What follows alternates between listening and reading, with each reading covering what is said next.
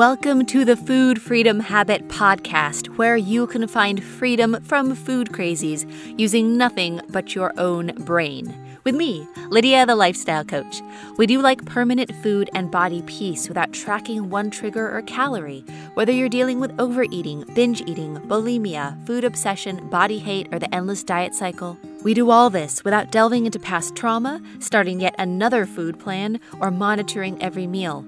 Live a free life aligned with your health and values. If you're ready for something real, you're in the right place. All episodes are 100% free, so please subscribe to and review our podcast. Hello, hello, guys. This is Lydia, the lifestyle coach. So, we are talking about binge eating, bulimia, overeating, food obsession, body hate being able to have the freedom to be a normal eater. Because the, the truth is is that we're born normal eaters. We are.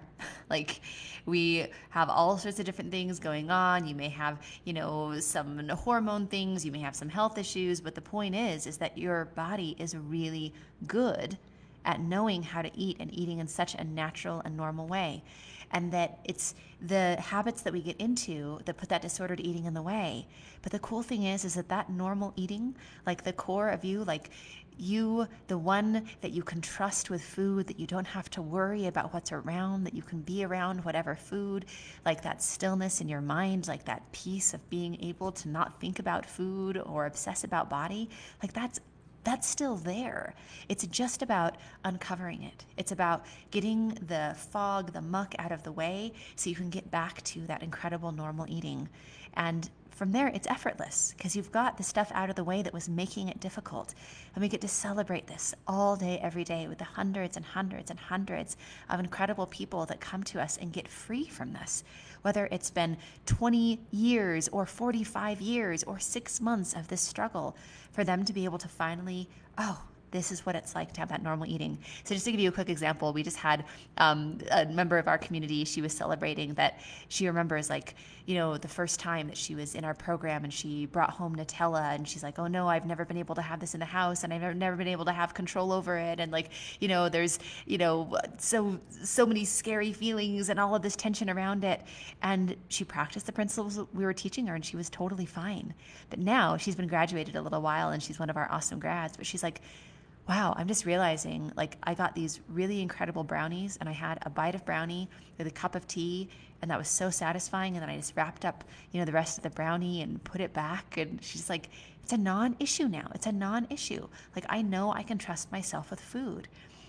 Being able to trust yourself is such a wonderful and empowering thing. And being able to trust yourself with something so essential that you're going to do every day for the rest of your life, like eating, is just a wonderful daily like connection with yourself of like, oh, I, I can trust me. Like I am a normal eater. It's not like you have to look around and be like, is this is everyone else thinking about food as much as I'm thinking about food? Like, is are really other people not paying attention to you know what's on other people's plates at this restaurant, or you know how can people just be chatting and not wondering where their food is, or not looking when pouring over you know the menu at a restaurant, or wondering you know how much there is left on the snack table? Like once you have the disordered thinking and the disordered eating out of the way, you can just be there present. Like it's not like other people have superpowers; it's other people just don't have the patterns in place that make everything so much harder harder. And so getting that out of the way and really stepping into that freedom is an absolute joy and to get to trust yourself again. And it's so, so fun to get to celebrate that with you guys. And we're talking today about the damage of labels. Now, labels are important. Like, we need to have language to communicate, we need to be able to share our experience with language, and words are important and language is important but it's important and it's powerful in both directions, right? Like it's important and it's powerful if it's empowering you and getting you to the place that you want to be. And it's important and it's powerful if it's doing the opposite and putting you in an identity or entrenching you in a problem and making it harder to fix. And so you want to pay attention to that. And the danger of labels, foods like uh, labels like I'm a food addict or I'm a binge eater or I'm a chocoholic or I'm a stress eater or whatever labels come up that you identify with do some really important things in your brain that can entrench you more into the habit. So here's the good thing about having a label and having that communication. We're going to talk about sort of the pros and cons and what damage can come up. So the good thing is, of course, like we need language to communicate. And the other good thing about labels is when we have a language to be able to admit to ourselves and describe what's happening. That's a really important moment. We just had somebody in our program like celebrate today that she was just like, you know, she's just getting started and she's like, I never put a label on myself. I never said, you know, I'm a binge eater, I'm an overeater. And she's like, the moment that I was able to be like, yeah, I'm a binge eater. Like, this is what I've been doing for decades. Like, I am a binge eater. Then, in that moment, when she was able to really like acknowledge to herself like okay this this is a problem this is what's happening then she could be in the solution and start fixing it and that's what she's getting to do now and already having phenomenal celebrations because she's doing what works to get her out of it so when labels are in a place in our lives where it helps us to have language around what's happening then they can be useful and we need to be able to describe that. The other important thing about labels is that it allows us to know that we're not alone, right? It's just like, oh, binge eating, that's what's happening for me.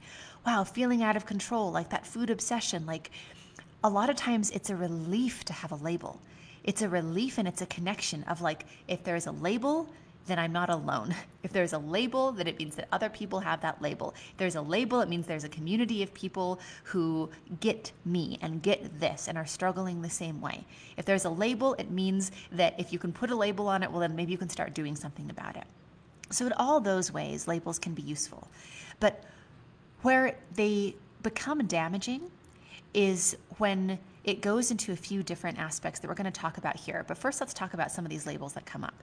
So, the labels of I'm a food addict, right? Like I'm addicted to food. I, I I am an addict, right? Sometimes people say I have an, an, addictive personality, and that's why I'm a food addict, or I've you know been addicted to these other things. Labels like I have no willpower. Notice how it's ways that we're describing ourself and who we are and what we do. I have no self control. I'm crazy around food. I have an addictive personality.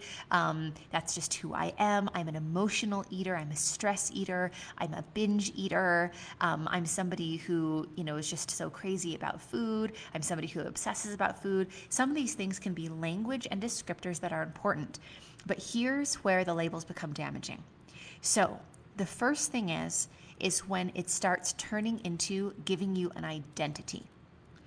Because our brains, our bodies have so much in place to align with our identity if you do anything that is out of alignment with your identity, then there's a big dissonance and there's a lot of suffering there. And so your brain does whatever it can to bring you back into that identity.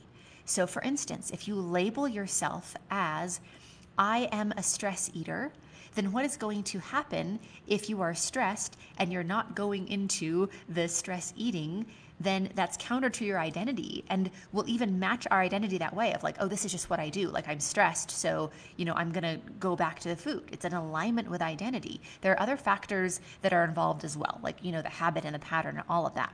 But one thing that gets in the way of healing and being able to be free from this is aligning with the labels or the identities that we give ourselves. And once we are entrenched in this identity, then we start feeling like healing and freedom and being a normal eater is actually a loss of who we are. I am a binge eater. I am somebody with an eating disorder. And so, if that's part of our identity, even if it's what we truly want to be done and healed and free from this, when we think of that, when we think of, oh, my life without binge eating, well, my identity is is that I am a binge eater, that I have an eating disorder. So we start having this fear come up of like, who would I be without it? Like, this is who I am. Like, this is my identity. This is what I do all day, every day. This is how I spend my time. This is how I connect to the people around me. This is how I present myself.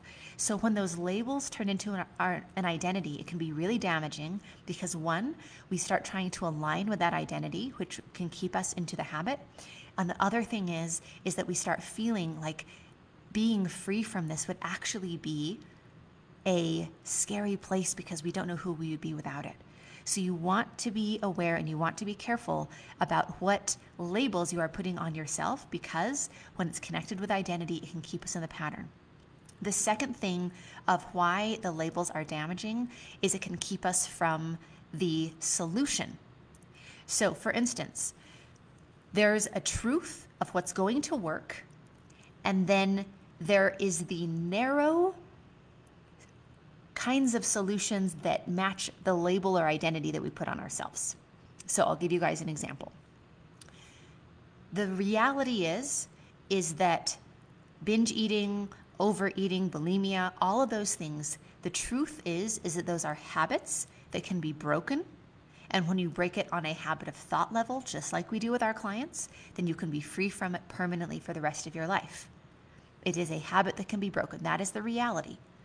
But let's say that you've put a label on yourself of, I am a food addict. Well, if you have decided that that is your identity, that is your label, I am a food addict, then you could literally miss out on the very solution that will fix your problem because it doesn't match the label of addict, right?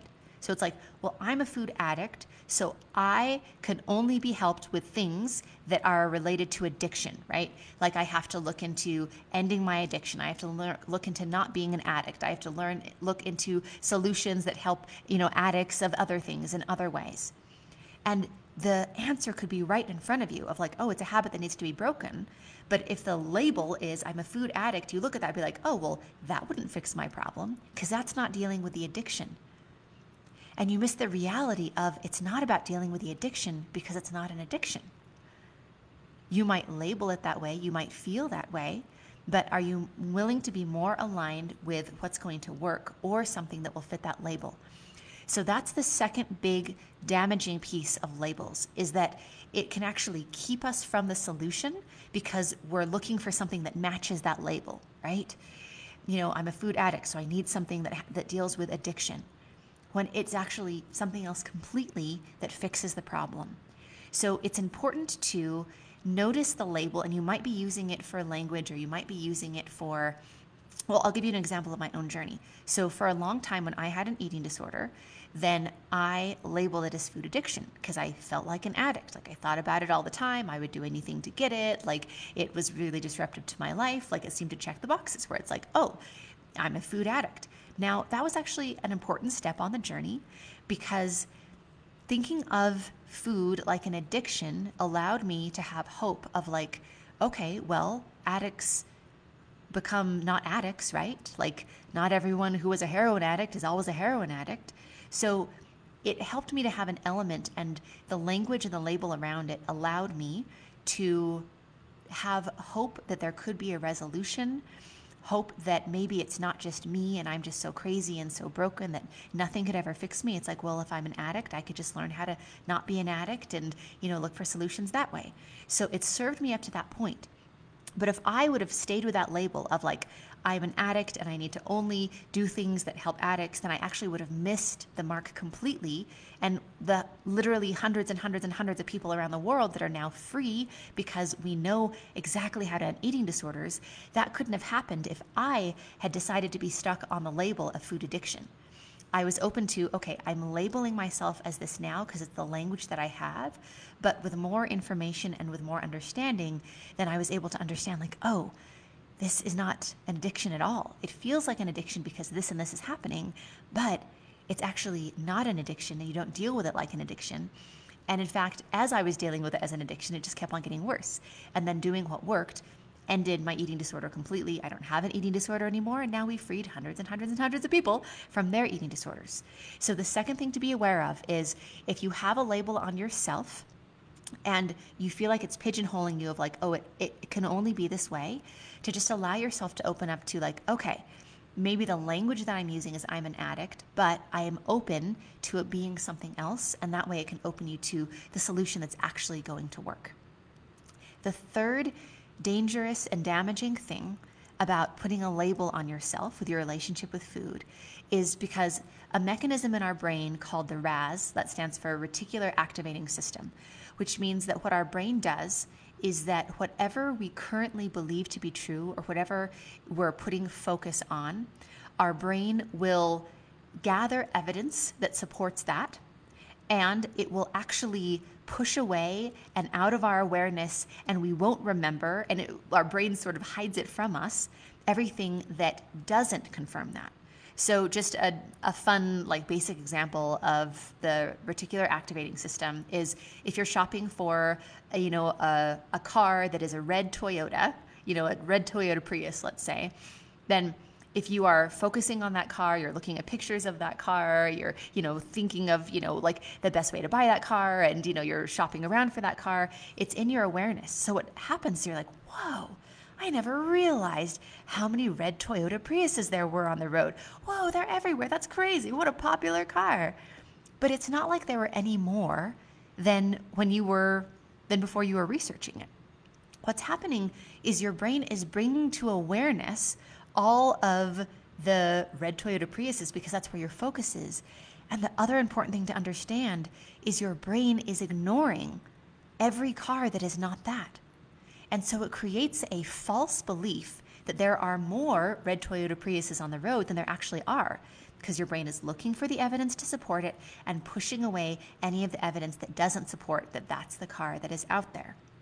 And because your brain works this way, it works to reinforce all the times, all the evidence, all the experience that support what you're currently believing and suppress all the times, all the things that it doesn't support that belief, then labels can be super damaging. Because, for instance, if you label yourself a stress eater, then your brain really pays attention to all the times that, oh, wow, you were stressed and you ate. Wow, your brain is saying that happens pretty much every time. Anytime that you're stressed, you eat. You're so out of control. If you just experience a little bit of stress, if you just think about something that's going to be stressful coming up, then you're going to go right to food. Like you are just like, that's just who you are. It's just gathering evidence, gathering evidence. Oh, yeah, remember that time when you were little and you were stressed and then you went to food? Oh, remember that one time that your aunt was like, wow, you really eat a lot when you're stressed your brain is just going to keep on reinforcing and gathering evidence, which is going to entrench you in that identity more and more and more. But there were times where you were stressed and you didn't eat. And there were lots of things that your family said about your eating or otherwise that didn't support that, or was even opposite evidence of that. There might have even been times where you were really stressed and you were so stressed that you didn't even think about food and you weren't even, you know, called to food and you were just in the stress and you were taking care of things and it was a really hard chapter, but your brain is not going to bring that evidence up to you because you told your brain, This is who I am. I am a stress eater. And your brain said, Okay, then we're just going to show you evidence of that and we're going to hide all the evidence counter to that. So, the third damaging part of this is that because of how your brain works, then we tend to be more and more entrenched in that identity of, oh, well, this is just who I am. And again, the identity goes back into gathering evidence for that. This is who I am. Who would I be without it? Well, then I can, you know, only look at solutions that deal with, you know, stress and emotions and food because that's my thing. I am a stress eater. So again, language is important labels to bring us together, to give us language to describe what we're experiencing, those things are important. But in these three areas are really the ways that putting a label on yourself can be super damaging to being free from this. So this is what is actually going to fix this problem is when you do what works to end it permanently and you give yourself permission to take off the labels. So for instance, you know, our a lot of times our clients will come in, they're like, well, you know, I don't know. Like, you know, was I, am I binge eating? Am I overeating? I don't know. And it's like the brain saying, like, well, we need a label so we know how to fix it. And we're just like, well, what if there wasn't a label on it? What if there was no identity around it? What if you just look at your experience? Oh, I ate yesterday and it felt out of control and I regretted it the next day and I wish I wouldn't have done that. Okay, that is your experience, that's what's happened now. And then we give our clients exactly what they need to end that, to end the habit of thought, to keep that those urges to binge from coming back and to being free of this for the rest of their lives. Ah, how good does that feel, right? So in that, you get to be in a place where you don't have to have the label. You don't have to have like an identity that goes along with it. And that way you don't have to give up some part of yourself of like, who would I be without it? It's like, oh, you're going to be you You're still going to be you. You were you the whole time, but now you get to be you without binge urges. And now you get to be you with a healed relationship with you, with food and yourself. And you get to be you with calm and peace in your mind and not worrying about this. So that's one reason why we, you know, when we coach our clients, it's not about like a diagnosis or a label or this is who you are. It's about this is the experience that you're having, and here is how to have freedom from that. And that description and that language can be around what's happening, and we can be gathering data about the experience, and we can communicate in that. But it's like, oh, well, I don't know if I used to binge or I used to overeat or what it was, but I'm free from it now and I can just move forward, right? And it's a really beautiful and liberating thing because you get to be defined by you. You get to be defined by, instead of any label, who you are, what you want, what your desires are, and being able to navigate that in this beautiful place of freedom. It just comes down to one simple thing. At the end of the day, it just comes down to one simple thing that can be completely free of labels. And that one thing is do you have a relationship with food that is a problem, is not serving you, that is hurting you? And do you want to fix it? It's as simple as that. Do you have this problem? Do you want to fix it? Are you having this experience? Do you want to be free from it? That's it. And it can be called lots of different things in lots of different labels, lots of different languages, whatever it is. But what it comes down to is do you want to be free from whatever that is? Cool. And if so, then we know exactly how to get you there. Like that's what we do all day, every day. And it's been beautiful to see people go from, I don't trust myself, and this is who I feel like I am, and this is my label, this is my identity, to, oh, I just get to be me. I've been me the whole time, and now I get to be me in freedom. I get to be me in peace. I get to be me in joy. Oh, wonderful, wonderful, wonderful. So, the first step to that is you've got to have a foundation for that freedom. And that foundation comes without labels, right? It's like maybe for language you want to put a label of like this is what I'm struggling with, right? So we can, you know, communicate. But it doesn't need to be your identity. It's just like this is my experience right now, and we start with the foundation of freedom. And the foundation of freedom is really looking at what this pattern and experience is for you. And then really what you want on the other side of that. What freedom is for you, what you want to be able to live with that peace for the rest of your life. And then it's about bridging that gap. And if we can show you how to do that, then we'll show you how to do that. We know exactly how to fix this problem. Or if it's not going to be a fit, then we'll know where to best direct you from there. But the first step must be that foundation of freedom. We do that in a free service called a breakthrough session. And in that breakthrough session, we get you the foundation of freedom. And you can actually go and get a free breakthrough session for yourself. You go to lydialifestyle.com slash session. That's lydialifestyle.com slash session and there will be a calendar page there. And you just go ahead and book your breakthrough session. You show up, guard that time, allow that to be a wonderful gift to yourself, and you get to have that foundation of freedom. And we're going to walk you through that process. So that's where we go from here. And this is Lydia, the lifestyle coach, signing off. Bye, guys. Mwah. Thanks for tuning in. If you felt a spark here and want to see how these principles can work in your own life, here is your next step pop over to lydialifestyle.com slash session. That's lydialifestyle.com slash session where you can book a free session with our team. We'll give you a call and together find clarity on three things. One, the exact cycle you keep getting sucked into.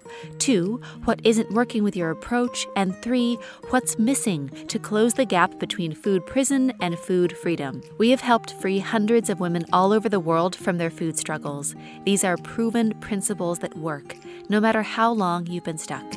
This is Lydia, the Lifestyle Coach, signing off. Mwah!